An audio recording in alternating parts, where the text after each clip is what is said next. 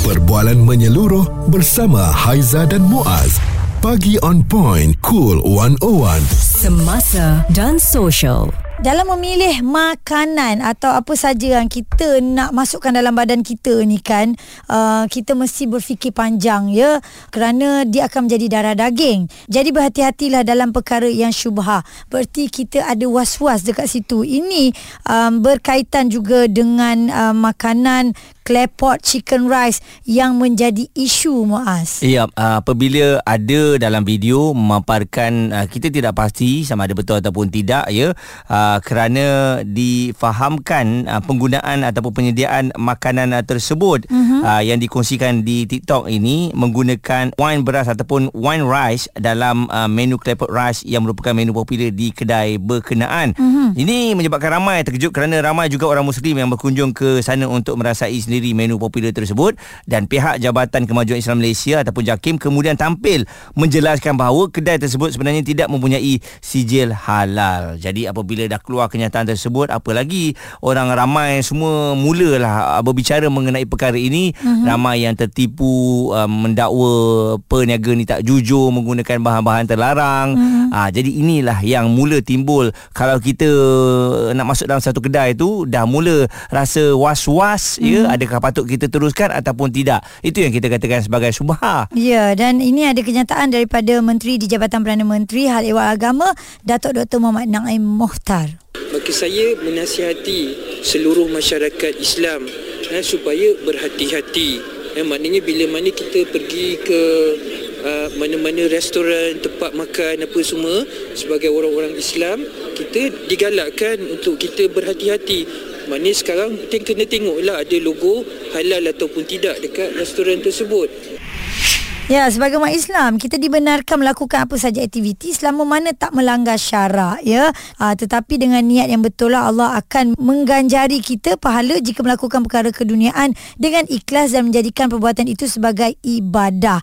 Maka kena perhatikan juga. Saya setuju tadi apa yang Datuk kata, uh, kita kena berhati-hati dan memilih bukannya pakai masuk saja. Kadang-kadang kita nak salahkan peniaga. Yeah. Kita sebagai pengguna ni pun kena alert. Dan saya tengok uh, melalui e komen ada yang kata sijil halal ni macam mana nak mohon sebab hmm. difahamkan sijil halal di Malaysia ni akan dikeluarkan oleh pihak JAKIM kepada premis makanan yang memohon dan lulus syarat-syarat tertentu saja. Mm-hmm. Jadi kalau syarat-syarat yang nak ditentukan itu tidak menepati seperti yang dimahukan, yeah. maka anda tak akan dapatlah sijil halal uh, di kedai anda tu. Ya, yeah, dia tidak semudah yang anda fikirkan ya. Mm-hmm. Nak dapat halal itu banyak benda kriterianya.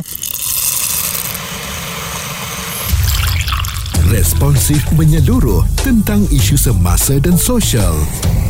Pagi on point bersama Haiza dan Muaz di Cool 101 kita nak tengok bagaimana cara untuk kita melihat sesuatu perkara itu ataupun makanan lah terutamanya ya kita nak ambil nak makan uh, dan kita rasa was-was dan Mm-mm. ini boleh dikaitkan dalam perkara yang syubha Muaz. Ya dan uh, kenyataan yang telah pun dikeluarkan oleh pemilik uh, nasi ayam klepot ini Ahmad mm-hmm. Muzakin Muhammad Amir katanya sumpah demi Allah saya tidak menggunakan bahan terlarang seperti yang ditularkan oleh netizen ini maruah saya dan sebagai umat Islam saya bertanggung bertanggungjawab serta yeah. ikhlas berniaga untuk rezeki halal keluarga saya. Mm-hmm.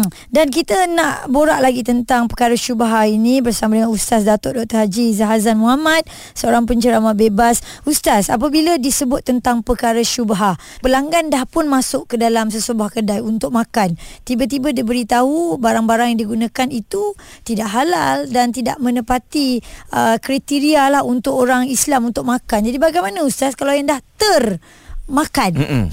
Kalau kita lihat ada hadis yang menyatakan demikian kewajipan umat Islam dari sudut apa yang kita lakukan baik batan, perbuatan, makanan apa saja kita terkawal dengan hukum-hukum yang ditetapkan oleh Islam. Wajibnya, haramnya dan ada syubhanya, uh, makro, kemudian apa ini dia harus halal ya.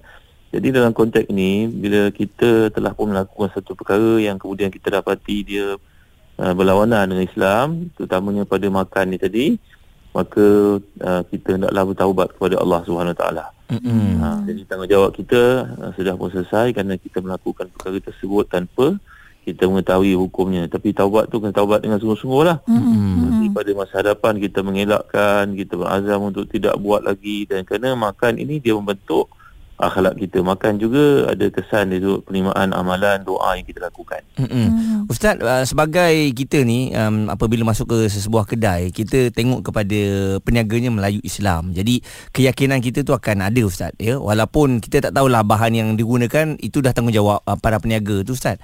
Jadi sebagai umat Islam ni bagaimana ustaz uh, sebenarnya apabila kita nak masuk sesebuah kedai mungkin kedai-kedai ada ya ada setengah kedai tu tidak ada pensijilan halal mungkin mm. belum dapat lagi tapi kita percaya percaya dia orang Melayu di Islam mesti halal makanannya. Dah confirm ya. Hmm.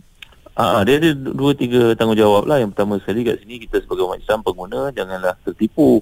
Yang kedua peniaga pun kena jujur. Mm-hmm. Ah, dan yang ketiga pihak berkuasa kena memudahkan supaya tak ada birokrasi dan perkara-perkara sedemikian. Yeah. Dalam masa yang sama sebenarnya Muaz ya, mm-hmm. Aida kalau kita perhatikan ada satu kes tau berlaku pada zaman Ibn Abbas.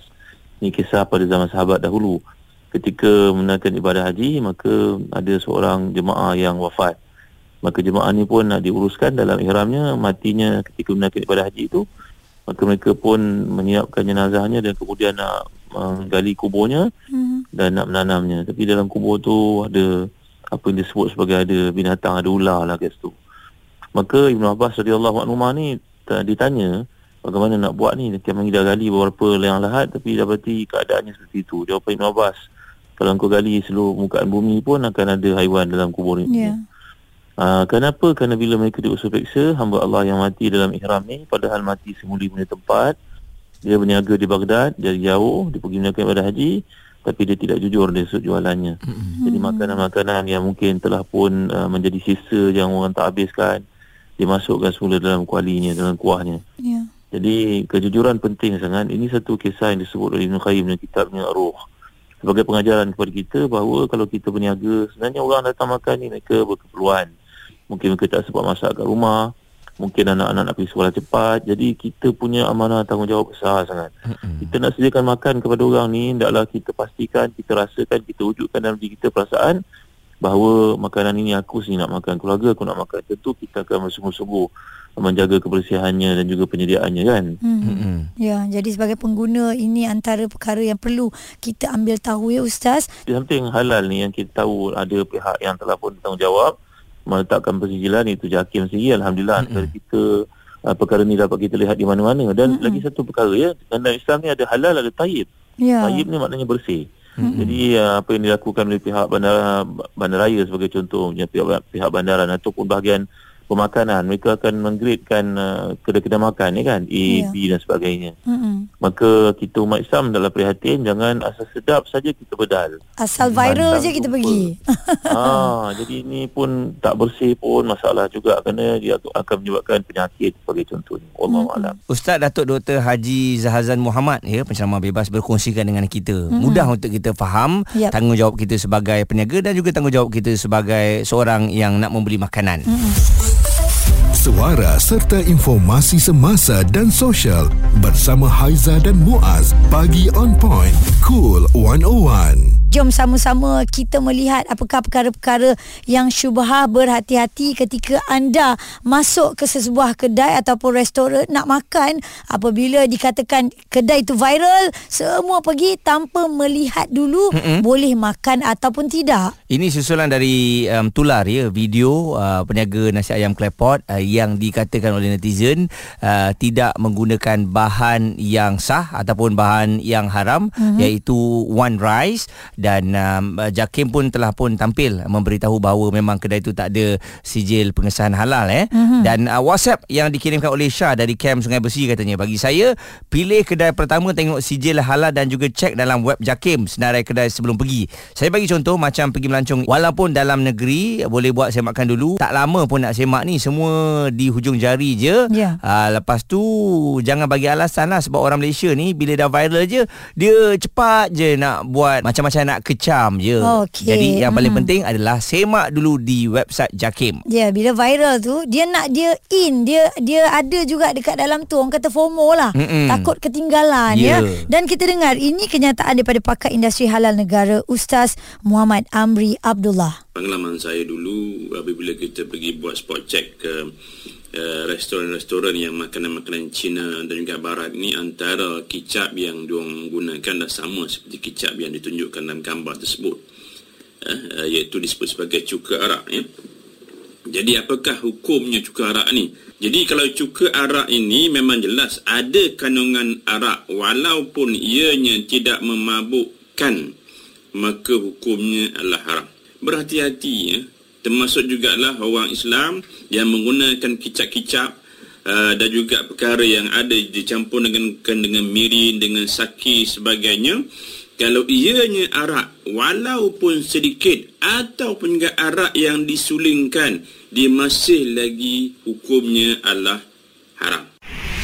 Maka kita sebagai pengguna sekali mm-hmm. lagi nak kena ingatkan diri sendiri juga ingatkan kawan-kawan orang yang terdekat apabila ada kedai yang mungkin kita nampak perkara-perkara yang boleh buat jiwa kita ataupun mm-hmm. kita punya hati berfikir-fikir boleh ke tak ni was-was ke lebih baik tak payahlah eh. Ya mm-hmm. dan elakkanlah daripada selalunya kan ini orang-orang tua selalu kata mm-hmm. bila dia pergi ke sebuah kedai tu dia nampak macam eh kedai ni halal ke tapi kita meyakinkan eh halal lah sebab ramai je Melayu makan kat situ. Ah, dia pakai Ah. tanda gitu je. Dia, Dia orang pakai, pakai tanda tudung. macam tu. Ada orang Melayu. Ya. Confirm halal. Jadi benda itulah yang sekarang memang benar-benar berlaku. Ya. Memang tak salah seperti orang dulu selalu katakan, Mm-mm. cek dulu kedai tu, pastikan um, kita ni tidak was-was untuk masuk dan makan di kedai tersebut. sedangkan yang makan tu pun tak tahu eh halal atau tidak. Ada satu kiriman lagi WhatsApp kita nak kongsi.